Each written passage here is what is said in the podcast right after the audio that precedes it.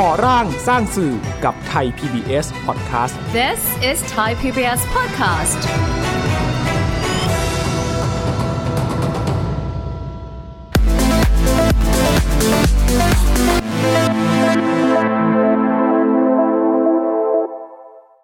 การมีนักข่าวพลเมือง หรือการเข้ามาเป็นนักข่าวพลเมืองคือ มันเป็นการเรียนรู้ร่วมกันของของคนในสังคมนะฮะอืมเพื่อที่จะอธิบายว่าตัวเองเนี่ย เกี่ยวโยงหรือยุดโยงกับสังคมในมุมไหนจุดไหน สวัสดีครับคุณผู้ชมครับ ขอต้อนรับทุกท่านนะครับเข้าสู่รายการก่อร่างสร้างสื่อนะครับรายการที่จะชวนคุณผู้ชม เดินทางย้อนกลับไป เพื่อที่จะไปลำลึกถึง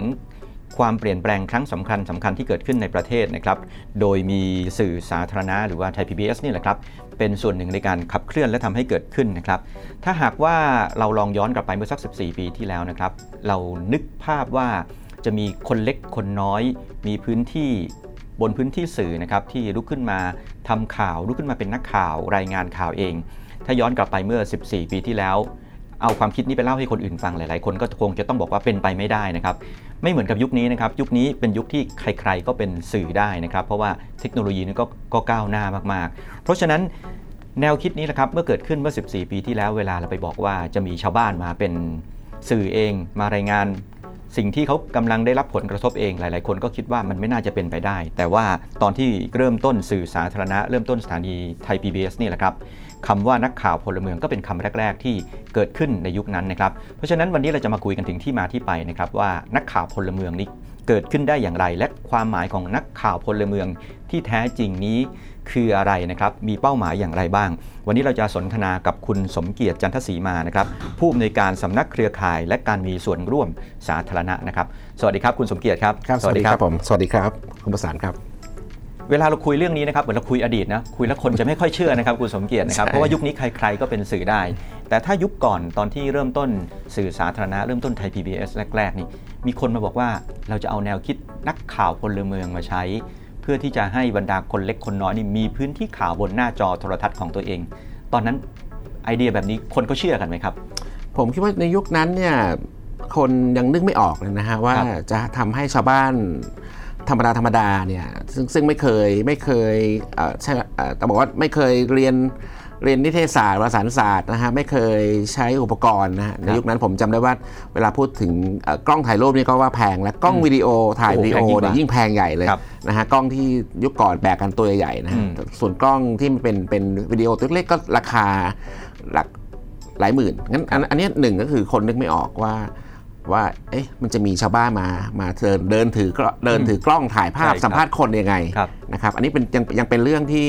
ที่เอ่อที่ยังเอ่อเขาเรียกยังยังยังไม่ยังเกินจินจินตนาการใช่นะคมัรับ นไม่เหมือนยุคนี้ที่มีโทรศัพท์ใช่ เครื่องเดียวมันก็ทำได้ทุกอย่าง ใช่ใช่ครับครับผม คือตอนนั้นเพราะเพราะฉะนั้นแนวคิดนี้เวลาเราไปเล่าว่าจะมีนักข่าวเกิดขึ้นคนก็จะแบบก็จะคิดเป็นแบบนี้ใช่ไหมครับว่านักข่าวต้องถือไมค์ถือกล้องตัวใหญ่ ฮะยังมีภาพติดของนักข่าวทีวีอ่าอ่าฮะนักข่าวทีวีที่เราเห็นนะต้องเอ่อเปิดหน้ารายงานนะครับว่าวันคนี้รับ ผมเป็นเอ่อเป็นใครยังไงอยู่ที่ไหนรายงานแล้วก็เล่าให้ฟังเนี่ยคือยังเป็นยังเป็นภาพนั้นอยู่จริงๆช่วงแรกของนักข่าวพลเมืองเราก็ยังมีภาพแบบแบบนั้นอยู่ด้วยนะครับผมครับครับครับอันนี้เป็นช่วงแรก ๆ ที่เขากำลังพูดถึงบรรดาเครื่องไม้เครื่องมือที่เขาคิดว่าเป็นไปได้แน่ แล้วในเชิงของประเด็นล่ะครับ ที่เขาจะมาบอกว่า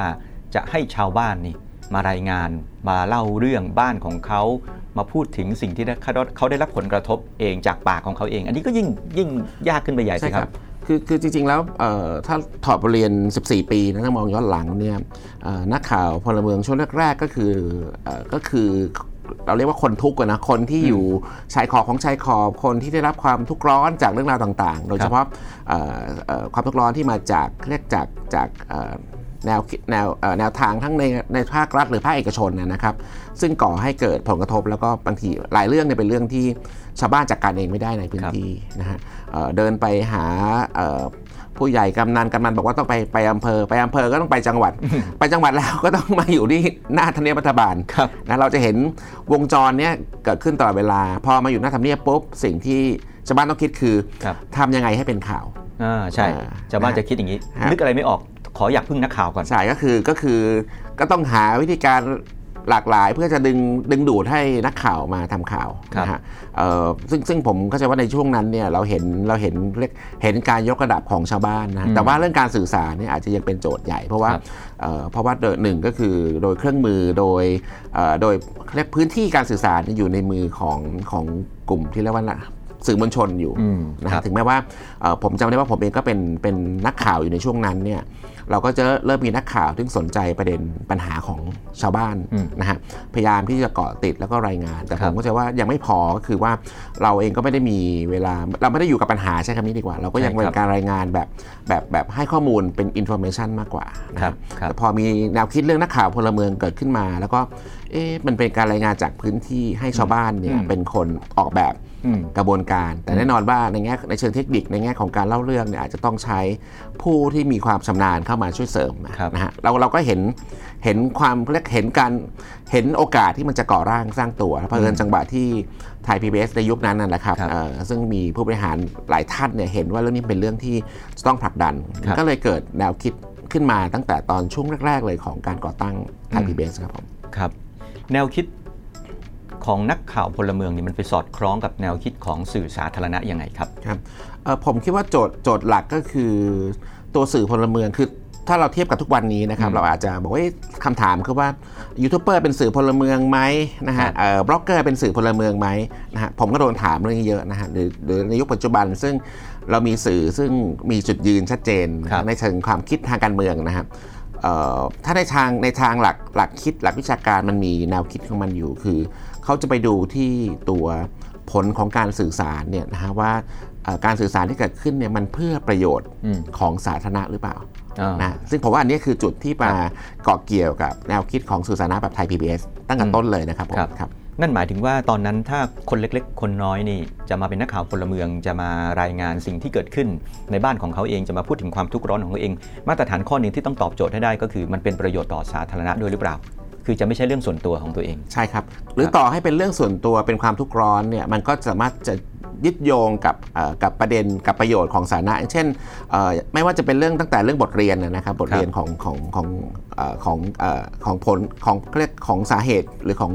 ผลที่เกิดขึ้นเนี่ยมันนำมาสู่การเรียนรู้อะไรของสังคมอืมหรือกระทั่งการมาอธิบายว่าเอ่อสิ่งที่เอ่อตัวเขาเองหรือชุมชนที่ดำรงอยู่ร่วมกันกับกับสิ่งแวดล้อมไม่ว่าจะเป็นธรรมชาตินะฮะซึ่งเราเจอ เยอะแยะเลยอืมเราแม้กระทั้งเรื่องของวิถีวัฒนธรรมเนี่ยครับซึ่งมันอาจจะหายไปเนื่องจากตัวผลกระทบจากโครงการเนี่ยมันครัก็บสามารถที่จะทำให้เห็นมุมมุมที่มันเชื่อมโยงมาสู่ประโยชน์สาธารณะได้ผมเพราะว่าอันนี้จริงๆแล้วเนี่ยอืมในในทางหนึ่งเนี่ยการมีนักข่าวพลเมือง หรือการเข้ามาเป็นนักข่าวพลเมืองคือ มันเป็นการเรียนรู้ร่วมกันของของคนในสังคมนะฮะอืมเพื่อที่จะอธิบายว่าตัวเองเนี่ย เกี่ยวโยง หรือยุดโยงกับสังคมในมุมไหนจุดไหนอืมนะฮะซึ่งซึ่งเดิมเนี่ยเอ่อเวลาเราเรารู้สึกว่าเราเราเรายุคก่อนจำได้ว่าเรานั่งมีคนนั่งรถผ่านหน้าทำเนียบเห็นชาวบ้านเอ่อมานอนนอนนั่งนั่งชุมนุมอยู่นะฮะแล้วก็รู้ไม่รู้สึกว่าตัวเองไม่รู้สึกว่าเกี่ยวข้องด้วยชาวบ้านเออเกี่ยวอะไรกับกับ กับชั้นนะนะฮะครับเอ่อขณะที่ขณะที่ชาวบ้านเองเนี่ยก็เริ่มเริ่มเข้าใจว่าเอ๊ะทำยังไงที่จะให้คนในเมืองซึ่งดูเหมือนไม่เกี่ยวอะไรกับเขาเลยเนี่ยครับเข้าใจว่าทำไมเขาถึงต้องมาชุมนุมอันเนี้อืยมผมว่ามันเป็นจุดที่มันมาหา มันมาพบกันตอนที่เราเราเราเริ่มเครื่องมือนักข่าวพลเมืองที่ว่านี่ครับผมอืมครับเพราะฉะนั้นนักข่าวพลเมืองก็จะต้องสื่อสารประเด็นของตัวเอง แต่ว่าสามารถเชื่อมโยงกับ สาธารณะได้ คือทำให้คนที่ไม่ได้ไม่ได้อยู่ในพื้นที่นี่มีความรู้สึกร่วมและเข้าใจประเด็นที่เขาต้องการร้องเรียนไปด้วยเหมือนกันนะครับ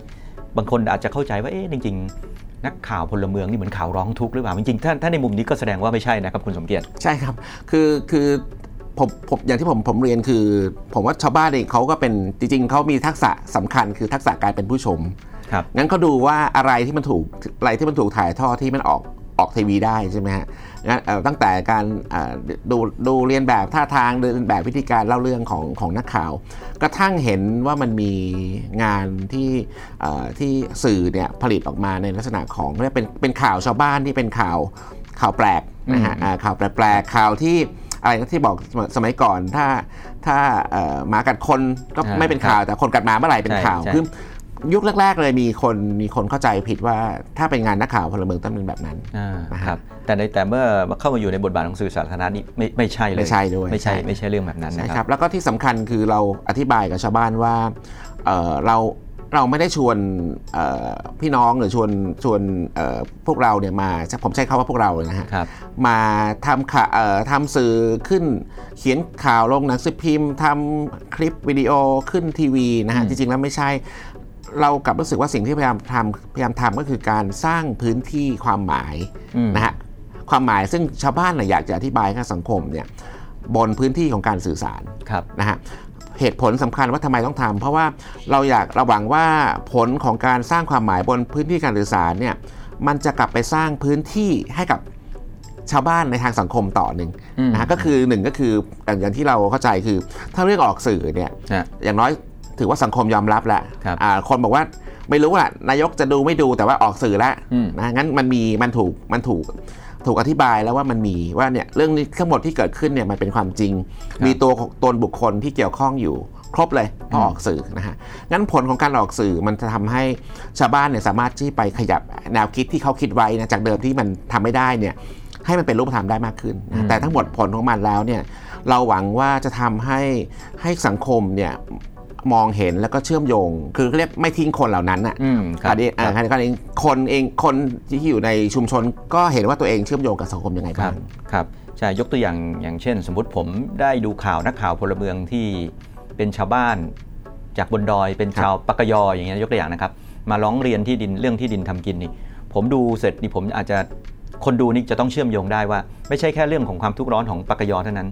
แต่สิ่งที่เขากำลังเรียกร้องเรื่องพื้นที่ทำกินเรื่องพื้นที่ป่านี้ คนเมืองอย่างอย่างเราเรานี่ก็อาจจะได้รับผลกระทบด้วย ผมว่าผมว่าอันนี้น่าจะเป็น character สำคัญของตัวนักข่าวพลเมืองนะครับใช่ครับใช่ครับแล้วก็จริงๆแล้วนักข่าวพลเมืองจำนวนมากต้องบอกอย่างนี้นะฮะ80%เองเนี่ย เอ่อเขามีประเด็นที่เขาอยากอยากจะเล่าครับนะฮะครับเอ่อและส่วนใหญ่ก็เป็นความทุกข์ร้อนเพียงแต่ว่าอย่างอย่างที่อย่างที่เรียนคือ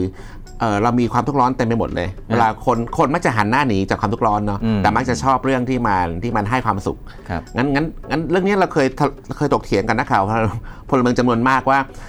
ไม่ได้ห้ามว่าจะจะเอาเรื่องทุกข์ออกไม่ได้อืมแต่คำถามคือว่าถ้าเราอยู่กับมัน 20 ปีเนี่ยฮะแสดงว่ามันมันต้องมีการเรียนรู้อะไรบางอย่างจากการอยู่กับปัญหาเนาะอ่าอ่างั้นงั้นแล้วถ้าเราจะพลิกมุมมาเล่าให้เห็นว่ามุมบวกของของชุมชนคืออะไร แต่ไม่ทิ้งปัญหาที่มันอืมยังคาราคาซังอยู่ ใช่ใช่เพราะว่าผมในฐานะที่เคย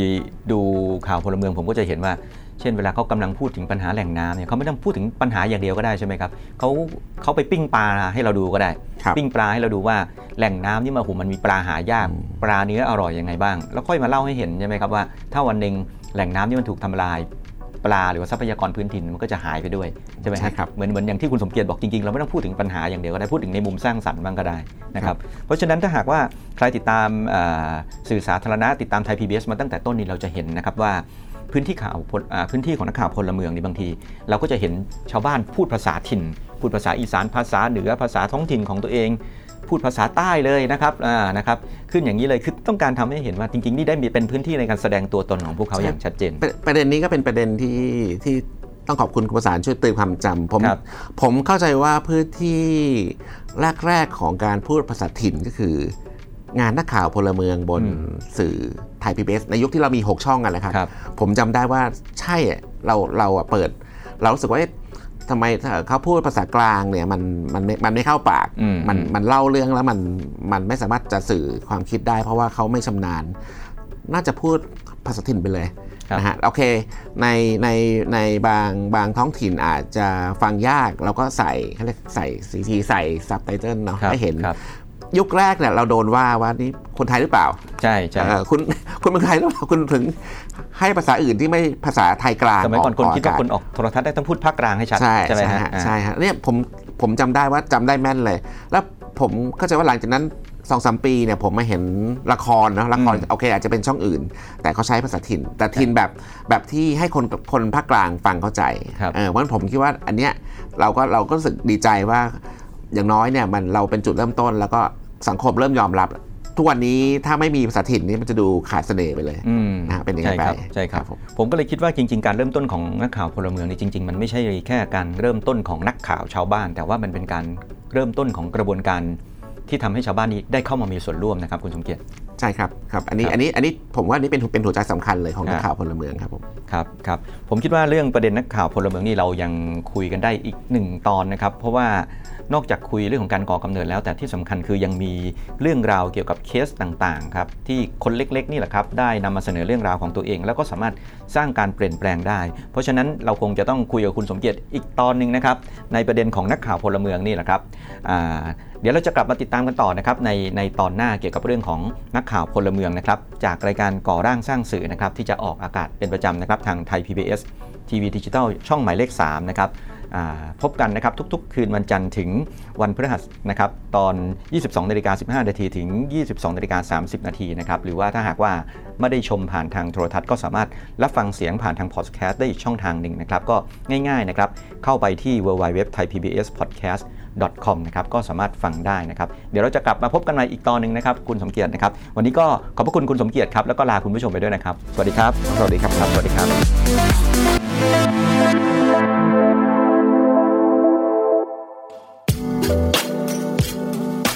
ติดตามรายการทางเว็บไซต์และแอปพลิเคชันของไทย PBS Podcast Spotify SoundCloud Google Podcast Apple Podcast และ YouTube Channel Thai PBS Podcast Thai PBS podcast. View the world via the voice.